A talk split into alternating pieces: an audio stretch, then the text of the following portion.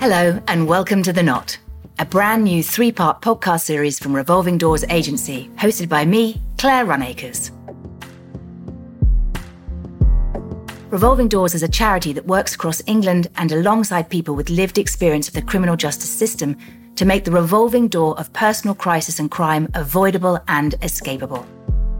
With the help of some expert academics, practitioners, and people with lived experience, we're exploring how poverty, trauma, and multiple disadvantage are knotted together and how we can better respond to these complex interconnections.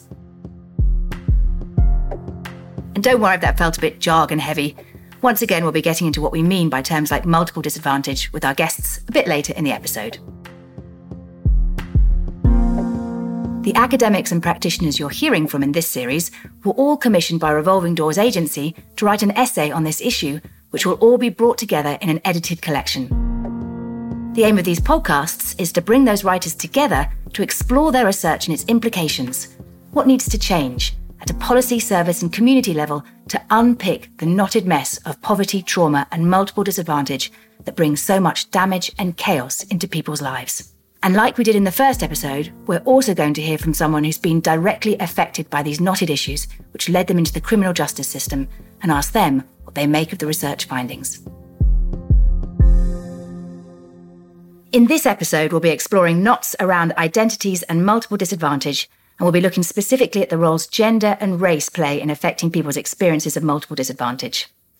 Joining me from St Andrews Healthcare, a charity that conducts clinical research and provides specialist mental health care, are Dr. Deborah Morris, consultant clinical psychologist and lead for the Centre for Developmental and Complex Trauma, and her co author, Eleanor Webb, senior research assistant psychologist. And we're also joined by Professor James Nazroo, Professor of Sociology at Manchester University. And later this episode, we'll hear from Frances and find out how Deborah's, Eleanor's, and James's comments resonate or don't with her own personal experience and any additional thoughts you may have for solutions to the issues discussed. Now, in this series, we're referring a lot to multiple disadvantage, so it's a good place to start today's discussion. Just what does it actually mean? Let's begin with you, James. Multiple disadvantage. Interestingly, uh, multiple disadvantage is not a term I use very much, but uh, in my mind, what this uh, identifies is the ways in which different dimensions of um, disadvantage interact with each other, come together, and amplify um, dimensions of inequality. So it's the ways in which, say, a disadvantage in employment may relate to a disadvantage in interactions with um, social services and then may result in disadvantages in relation to housing, where people live, etc. How about you, Deborah? Does that resonate with, with how you feel what that term means? Absolutely. And it's how all those different sort of intersections or those different disadvantages come together to make someone's experience of services, accessing services, much more difficult. So that might be around race, it might be around gender, it might be around your level of disability. And the more of those um, different needs that you have, the more complex it can be navigating your way through services and actually getting the help and support that you need. Deborah, in your essay, you talk about inclusive gender approaches to providing care. Before we go any further with that, can we define gender? Yep. So gender traditionally has been considered um, based on biology, um, on sex, rather than on your social roles in society. And as time has gone on, it's been increasingly recognized that society um, essentially defines your your gender and your roles within that. So a gender approach for us would be to it's about your lived experience rather than about your biology, and the impact that that then has on your experiences through life and in your experiences of services. So a gender inclusive approach acknowledges both the gender that you were born with that you identify with, but also gender minority groups and people who um, prefer to define themselves as non binary, so not seeing themselves as falling within male or female genders. The reason for adopting that approach is that your gender will significantly impact on your experiences of trauma, of trauma services, and on the help and support that you need. So it's important to take an inclusive approach um, because historically people have thought about gender as being specific and developing gender specific services, so services for women or services for men but the expense then of other groups. So it's important to acknowledge that different genders across the spectrum will have different needs. Yeah, so in your essay, you talk about inclusive gender and the approaches to trauma informed care. Can you define trauma informed care for me? What does it mean? It's a model of care that's been adopted within mental health services in response to quite the profound lifelong impacts that trauma can have. Traditionally, mental health services have had a model of kind of what's wrong with you, and trauma informed care shifts that focus to what's happened to you. So it very much is about how care is delivered rather than what care is delivered. And it's based on core principles of building trust, increasing safety, and very much moving away from a model of doctor knows best to people being involved very much in the production of their care and being equal partners of that care, as well as ensuring that you have services on offer that can actually meet trauma specific needs. So it's quite a, a significant cultural shift. And Eleanor, when you talk about an inclusive gender approach to that, what does that mean? I suppose it's considering gender in the wider sense. So echoing kind of what Deborah said is sort of realizing that gender and sex, whereas before they were sort of seen in parallel. Um, so, you know, you're born at birth, male or female, that's kind of your sex. Gender is kind of a less concrete term and it has become a lot more fluid um, and changeable. So it's become a more expansive concept. And that's kind of something that we've definitely had to think about. Deborah, you talk about a gender inclusive approach. How would you say that difference from the approach that we have now? I think the approach that we have now is a kind of one model fits all. So there isn't services that are able to be kind of adapted to meet individual needs. So, for example, trauma services at current focus on kind of pure mental health symptoms associated with experienced trauma, such as flashbacks and avoidance. Whereas a gender sensitive approach acknowledges actually for men and ethnic minority groups, substance misuse is probably a greater need than some of the core mental health needs for those populations in terms of kind of overcoming trauma, as well as the wider social needs. So it's about making sure that you have models and services that fit the needs of all of the people that are going to come through your door. And I guess critically, it's about when you're planning your model from the outset that you treat all groups as having kind of parity of esteem or equal needs rather than being add-ons or others, but their otherness and sort of having their needs thought of down the line, which was one of the reasons why we have poor outcomes for some groups in services. And I was fascinated to read in your research, um, in your essay, that in many respects, men are underrepresented in this area. Why is that? I think there are a number of barriers to that in terms of there are lots of kind of cultural norms around women experience more abuse, which certainly the literature does support. But men are more, much more likely to not recognize abusive situations. They're a lot less likely to disclose and they're a lot less likely to go to services. And plus, when they go to services, particularly if you're an ethnic minority male, you're going to be offered medication rather than psychotherapy. And Eleanor was reading in your essay about um, how the one area that men do access help for is veteran care. Why do you think that that has really been the only area that we overtly see men reaching out for help in. I suppose it kind of fits in with what I was saying before about how gender has become quite more of a, I guess, an expansive construct. So what we see is in terms of trauma experiences and sort of um, the responses to trauma treatments is that those very much differ between genders. Um, incorporating that gender inclusive approach within trauma informed care is all about recognizing those differences. So those different experiences of trauma, and um, the different barriers that people face in accessing support for trauma and the different responses that people have to trauma treatments as a result of their gender identity. Um, let's turn to James now. And your essay is called The Central Role of Racism in Shaping the Life of Ethnic Minority People in the UK. Can you tell us what you mean by race and the definition of racism and how it plays a central role in ethnic minority people's lives? Yeah, yeah. I mean, it's a kind of interesting uh, question to ask for definitions, uh, and, and it's easy to move into kind of fairly trite approaches to providing definitions. So I could say race and ethnicity are social constructions, and to a certain extent, of course, they are, but they're also very real in people's lives. Uh, so we have real attachments, real affiliations to our identities, be they gender, ethnic, race, whatever that might be, which then shape the ways in which we live our lives to a certain extent. And of course, shape the way in which people um, respond to us. So they are real in a social sense, even if we argue that the constructions that they call upon are, in fact, um, social constructions. What does that mean? It means that there are kind of historical connections that you might feel in relation to your race and your ethnicity. There are connections with cultural practices, with languages, with places of origin, with broader cultural practices and, uh, and so on that then do become very real in your lives, but also then become very real in the ways in which people interact with you. So they also have understandings of what your ethnicity or your race might be, and therefore how they might uh, respond to you. And that's where um, issues of racism then uh, come to the fore, because some of those constructions are negative. Um, so we might have very positive affiliations to an identity, but others might perceive those in very negative ways, which then lead to racism and racialization of, of groups of people. So it's a two way street. There's how you feel about yourself and how other people feel about you in that context. Yeah, and of course, the way you feel about yourself and the way in which you you enact and affiliate to your identity depends very much on context.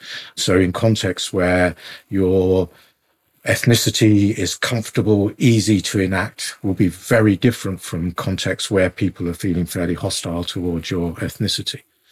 And that, that hostility has its origins, of course, in the long legacies of um, uh, European colonialism and the ways in which the uh, denigration of particular ethnic race groups was essential to that um, process of colonization becomes embedded in Western cultures remains present in Western cultures and to a certain extent remains celebrated in, in Western cultures and therefore is very real in the lives of people today. But there's also a contemporary element to this too. So you've talked about the historical context there, but you know, can you place this idea in a contemporary context. Yeah, yeah, yeah, for sure. So, so we can think about the ways in which um, uh, race or ethnicity shapes people's everyday encounters on the street, going to the shops, interacting with police, interacting with teachers and health services, and so on. We can also think about the ways in which our social structures have placed ethnic minority people in particularly vulnerable uh, locations within those structures. And then we can also think about the ways in which our institutions operate and how both those social structures and those interpersonal interactions become embedded within the everyday practices of institutions. And that embeddedness happens in terms of the people who work within those institutions as well. So they draw on institutional cultural frames of reference, which then guide their behaviors.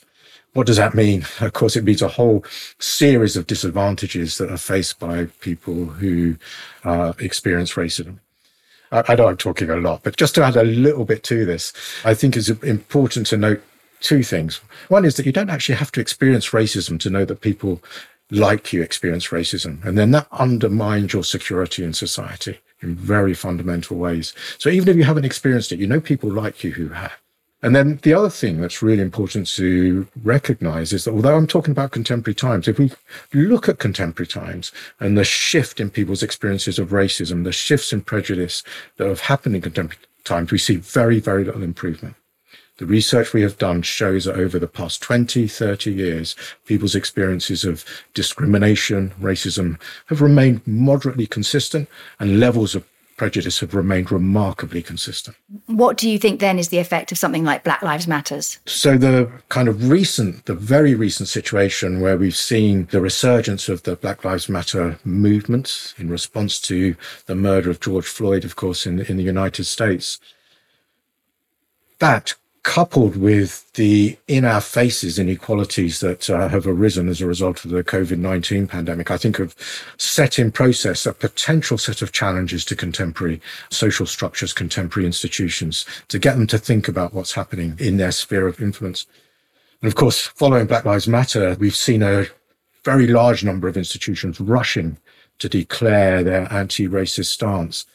What we haven't yet seen, of course, are changes in practices, changes in procedures. And that's what we would like to see. What we're also seeing, and I don't want to be too negative about this, but what we're also seeing is resistance to real change from various um, institutions, various figures, and in the political context as well. And you touch on your essay on the pandemic and how that has laid bare some race equalities. Yeah, absolutely. So uh, I think when you have a crisis, you kind of think of a crisis as affecting a population as a whole.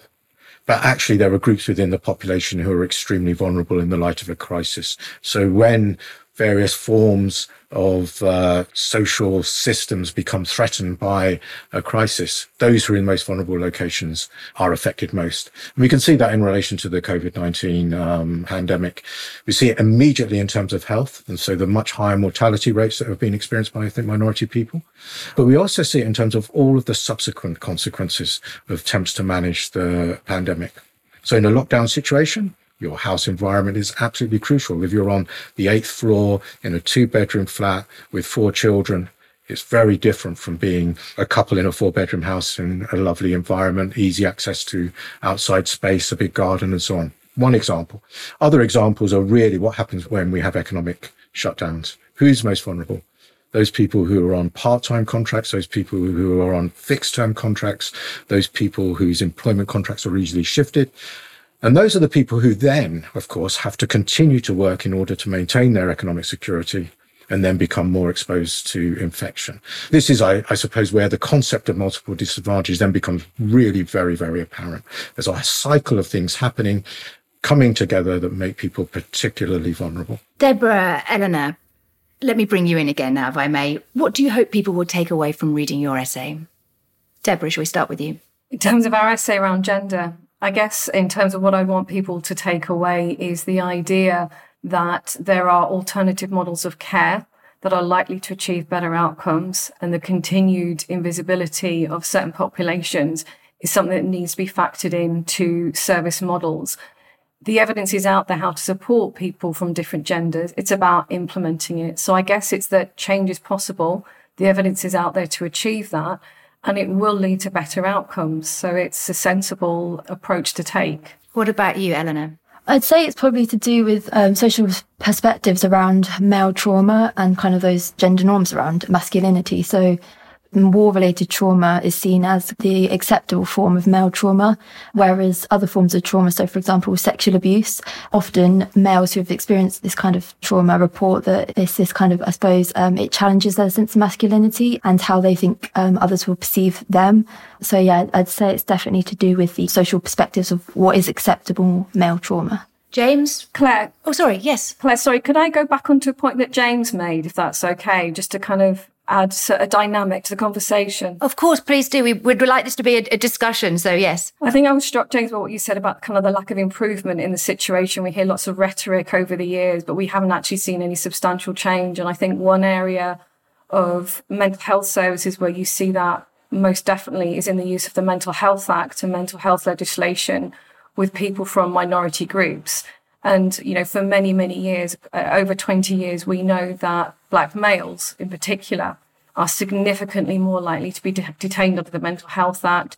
They're more likely to be detained under kind of more restricted parts of the Mental Health Act. Now, in secure services where trauma needs are endemic, you coming into a secure hospital essentially because you've had very kind of traumatic early lives, is that we see that pattern still continuing about sort of the disproportionate application of very restrictive parts of Ministry of Justice led um, elements of the Mental Health Act. And most recently, we have seen that in relation to children detained under the Mental Health Act. We've seen very clear racial differences in our own research of showing that if you are a black male with learning disabilities, you are significantly more likely to be de- detained under the more restrictive parts of the Act for very similar care needs and risk needs compared to a white child. So I would echo that the, the situation isn't improving despite many years of being told that the Mental Health Act and our legislation is used in a disproportionate way. We're not seeing any improvements in how it is applied. So, James, is that the take home message from your piece of work, do you think? I think Deborah has raised a crucially important issue and one that kind of crystallizes um, the ways in which uh, we see um, ethnic race inequalities in, in contemporary societies. So, so this has been going on for 40 or 50 years. We've had documented much higher rates of admission, and particularly in compulsory contexts, to mental health services for severe mental illness for ethnic minority people. And actually, this is now the contemporary evidence shows that this is present not just for black men and not just for young black men, but for black women as well. It's also present for South Asian uh, uh, people, though perhaps not to the same kind of extent. And it has been something that's been a focus of policy concern for at least 30 years with numerous investigations and numerous policy shifts to try and address it. Why is it not being fixed? Why is it so difficult to fix? And you can see something very parallel in the criminal justice system. And so it's something, in my view, about the ways in which coercive institutions that rely on coercion operate in our society, what their function is in, in our society, which is in part to regulate segments of the population that are perceived to be a threat. A crucial dimension of racism is the ways in which it draws on symbolic representations of groups. Fear, danger, disgust.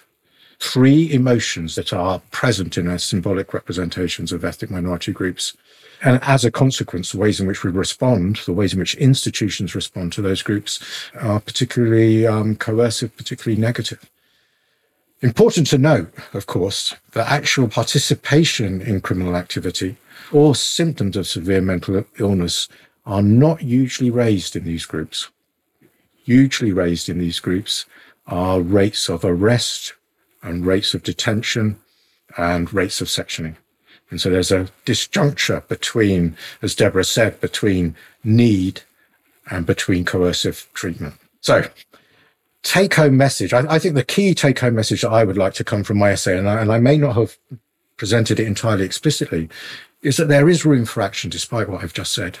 There is room for action. So we need to think about the ways in which we understand the inequality and then progress to action. And I've tried to argue that if we think about the ways in which racism operates in our society, then we can then begin to identify ways in which we can act. And crucial to this, from my perspective, is the ways in which institutions can reconfigure what they do in order to address um, racism within their practice. And it is pretty much a, a similar argument to the one around gender inclusivity. It's about thinking from the top to the bottom how your institution operates and making sure that you pay explicit attention to addressing uh, racism within that institution, whether it's about the people you employ or the services you provide, that you embed this thoroughly into institutional practices. If institutions change, and that has knock on effects to the ways in which social structures operate and knock on effects to the ways in which we as people operate in our uh, lives. So we've heard what the academics and practitioners have to say, but what about those with lived experience of such issues? Let's bring in Frances. Hello. Hi. Can I ask you a little bit about yourself and how you got involved in the Revolving Doors project? Yes, so I guess it must have been around two years ago. I had an episode, a mental health episode, and I was arrested. I was taken to the police station and detained for some time I was then introduced to an L&D officer, liaison and diversion officer, who then I got in touch with them and I had peer support from them. And then they got me in touch with Revolving Doors. And I've been volunteering with them ever since. And so I was abused from a very early age, sexually abused from an early age. And I hadn't disclosed this to anybody. And I think that had a detrimental effect on the way I perceived relationships and how I went into relationships. So then I later found myself in abusive relationships and then using substances as a means to kind of quell kind of any emotions that I had. And that progressively got worse. And so, yeah, it was the case of me using um, drugs and alcohol and becoming out of character, wild and aggressive, and hence the police had to be called. Um, um, what was that moment like when you connected with the criminal justice system? For me, it wasn't the first time that I've ever had that experience of being arrested, but what I felt was it was just this kind of underlying attitude of here goes this kind of angry young black woman who just seems to be off her head. Let's just kind of quickly put her into the prison cell and shut her up. They didn't bother to ask if I was okay, if I had any men- underlying mental health issues. I wasn't, I actually had, had a social worker, so I wasn't able to access any kind of healthcare or anyone to talk to really and up until like later on the latter stage of my um, time in in the cell and i just felt like as if they didn't really try to under, understand why I was going through what I was going through. It was more of a seen as I'm being punished for reacting, or, but not understanding why I'm reacting the way I am. So you feel like it compounded your levels of trauma, it made it much worse? Absolutely. I mean, prior to that, there was an incident where I um, I was six months, six or seven months pregnant with my son um, at the time, and my partner at the time was being abusive.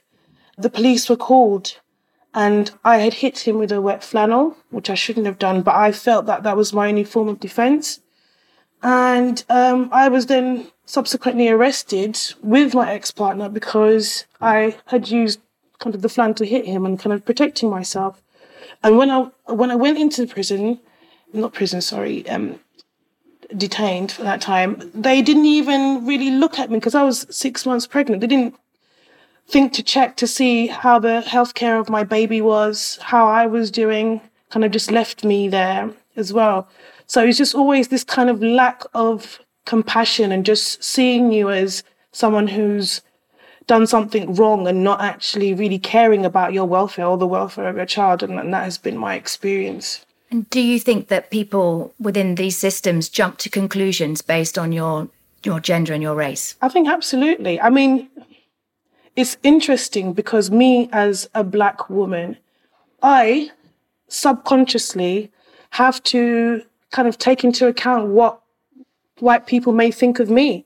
So if I'm going into a shop, especially because I'm wear I wear a, a wrap around my head as part of my cultural identity, people don't know how to perceive that. So one, I'm black. Two, I've got this wrap around my head. I could be Muslim, whatever.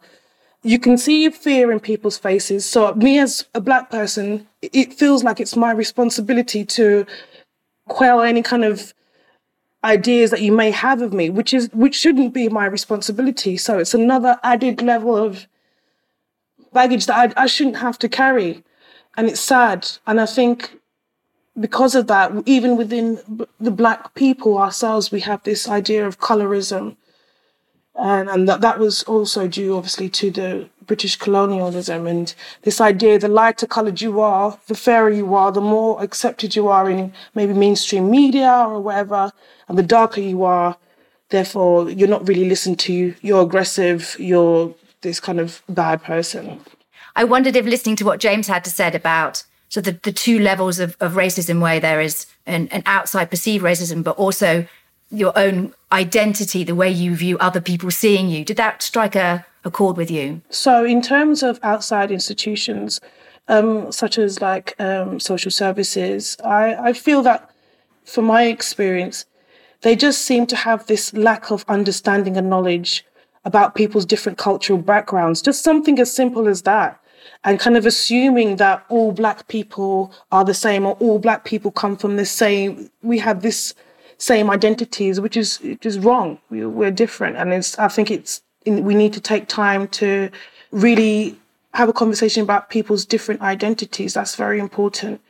And for myself, and I have a, a young son who is 12 years of age and he's black. And so for me, it's very important to have these conversations with him because this is something that he is going to experience or probably has experienced on a day to day basis.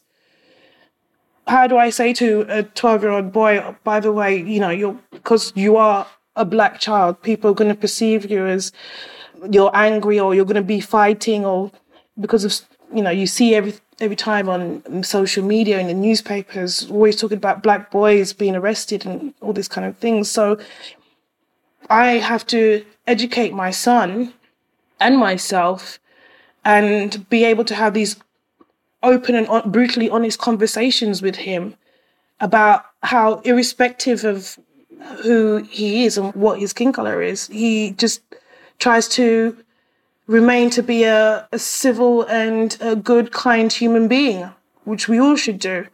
But um, it's just sad that I even have to have this conversation with him. That's my point. I think that's the that's the saddest point. I wondered what you thought needed to change so that we wouldn't have to have these conversations in the future. I think just having these brutally honest conversations as we are now, that's that's very important. Actually, uh, funnily enough, another funny thing in culture my background is Ugandan, and um, so what my grandfather did for my dad and his sisters, interestingly enough, was he gave all his sons English names. And the reason why he did that was because knowing if they were going to go and apply for jobs, just your surname alone could be at a disadvantage for you. So it's all those kind of things where we're kind of trying to take away our culture and our identity as people from ethnic minorities and trying to fit into this kind of more Western ideal. Why can't we all try and be more inclusive? And celebrate diversity. Absolutely. Frances, it's so valuable to hear your experiences. Is, is there anything else that you want to reflect on having heard what the other people have talked about? Maybe about gender specifically? A gender one is an, an interesting one for me. I haven't really felt that my gender has really disadvantaged me in any way, to be honest, in my own personal experience. What this experience has done for me was been able to allow me to reach out to people such as myself who probably don't have the voice or the confidence to talk about the th- issues that they have. And for me, to be able to be there and kind of show to other people well actually you know can help one another. And this is why it's so important to have people of ethnic minorities in organizations. Let them be there at the forefront so people can identify with them and realize that it's not just you know this kind of whitewashing of everything. We need to see the more ethnic faces in these high places. And and hear their voices when it comes to changing policy presumably. Absolutely Frances, thank you so much for your fresh perspective and comments and for joining us today, offering really valuable insights. Thank you for your time. Thank you for having me.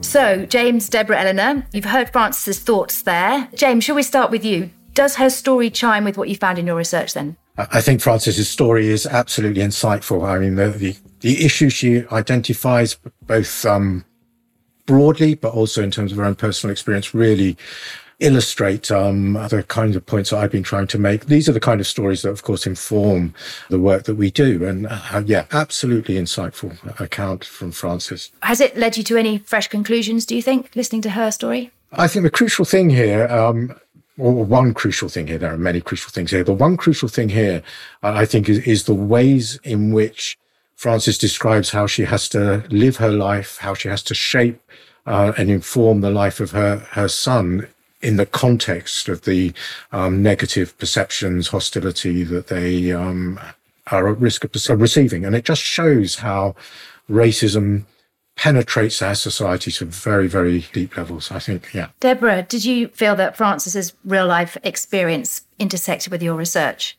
Absolutely. First of all, Frances, thank you for being so open and for allowing people to, I guess, understand that these are not abstract ideas. These are these are kind of real people's lives that are affected. I think it it resonated on two levels. Is one what what we see within secure services that often people's needs relating to trauma, long-standing trauma, are missed until they enter the criminal justice system or until they're arrested. And there is something about people's needs not being picked up earlier by mental health service or statutory services.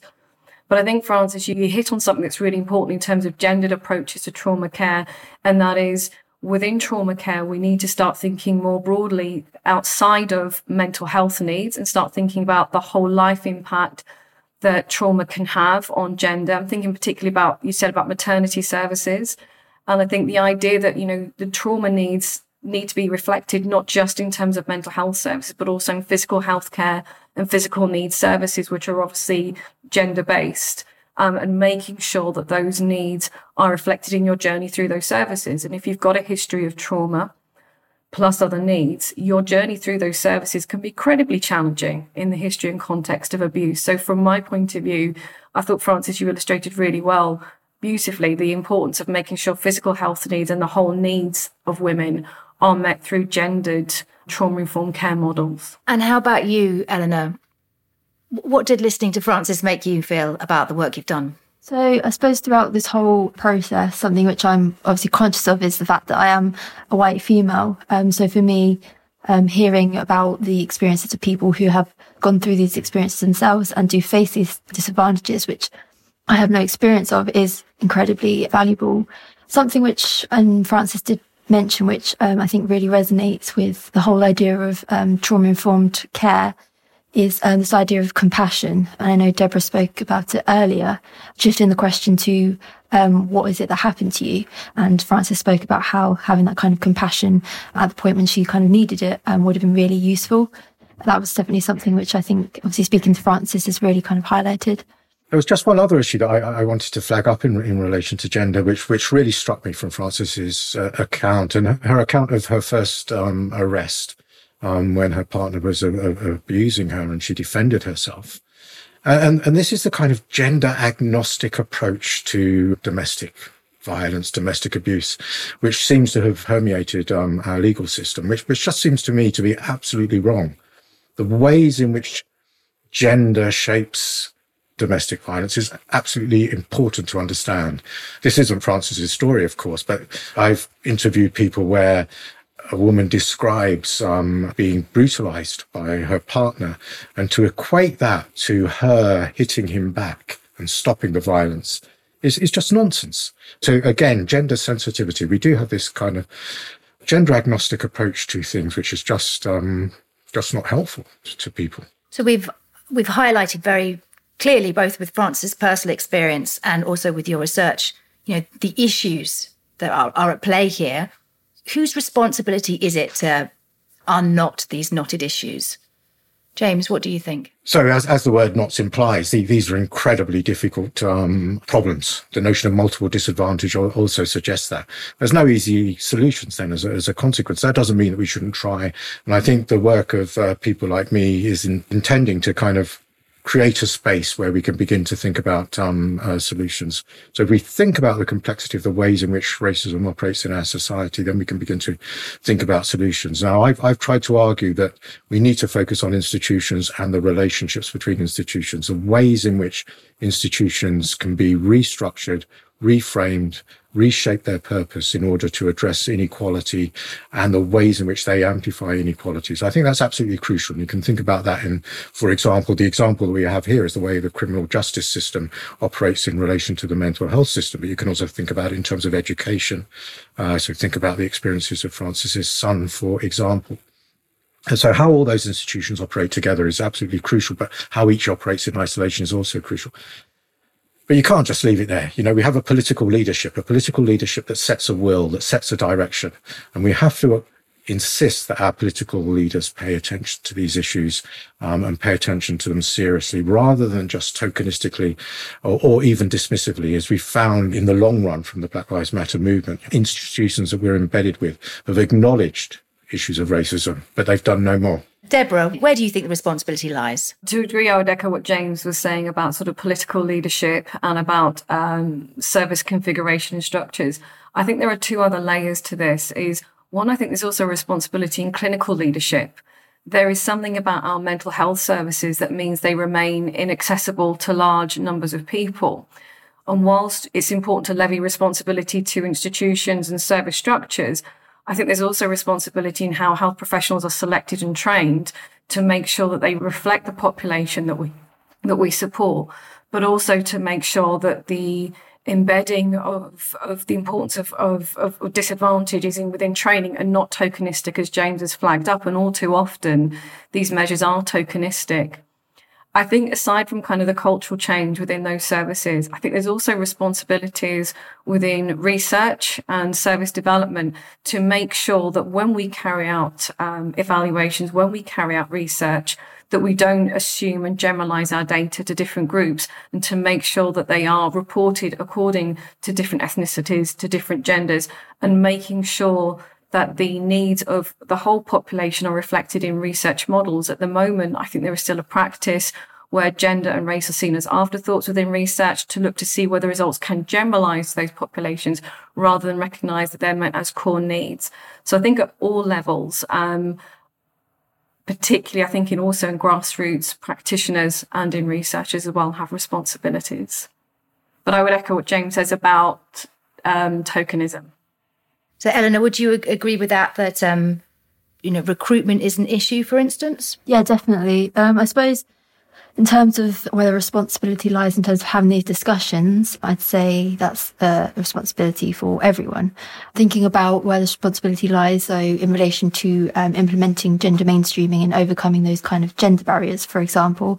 So in the essay, we talk about this being a top down process. So it's a process that requires major cultural shifts, and that comes from institutions, places like the government. Um, but I think also we have a responsibility as individuals as well to think about that. So I suppose linking back to what Deborah was saying about bringing this into research, it's, it's kind of that encouraging people to think about where can they also think about how ways that gender mainstreaming can be implemented and ways that they can overcome this kind of gender inequality that we do see.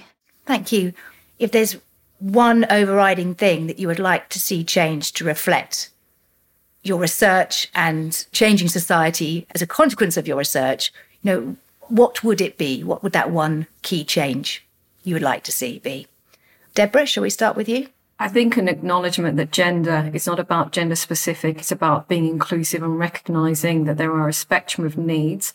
And then if you approach all genders as one group, you're going to have very poor outcomes for your services that you develop. So it's important to develop services that reflect a multitude of needs. How about you, Eleanor? I suppose, kind of echoing what Deborah said, is not placing genders on hierarchies. So, for example, what we often see at the moment is a lot of services being developed uh, to respond to female needs rather than developing services which can adapt and respond to the needs of people across the gender spectrum. Um, so, I'd say, yes, recognizing gender as an expansive spectrum. Thank you. James? I think I'd like to see a move away from easy recourse to the vague term of systemic racism in that tokenistic way that I was describing earlier. Vague, not because racism doesn't permeate all of our lives. Of course, systemic racism is present, but because it provides no route to action. So to think about the ways in which racism actually operates in people's lives and then to think about the ways in which um, we might uh, redress that rather than to just simply name systemic racism.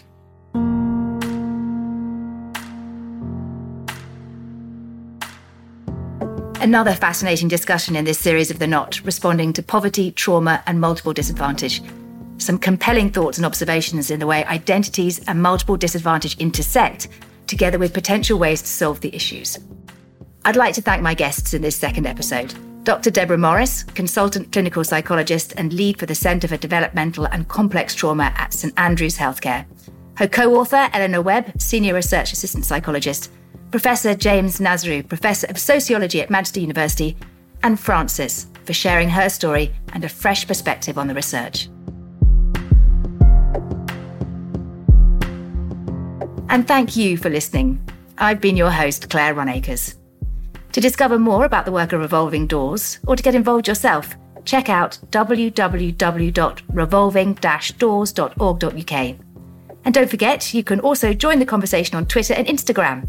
Our handle on Twitter is at RevDoors and on Instagram at Revolving Doors Agency. Please do subscribe to the series. And while you're there, we appreciate you rating and reviewing this episode. And in the next episode, the final one in this special three part series, another panel of experts and someone with lived experience will be here as we explore the connections between childhood trauma, adversity, and multiple disadvantage.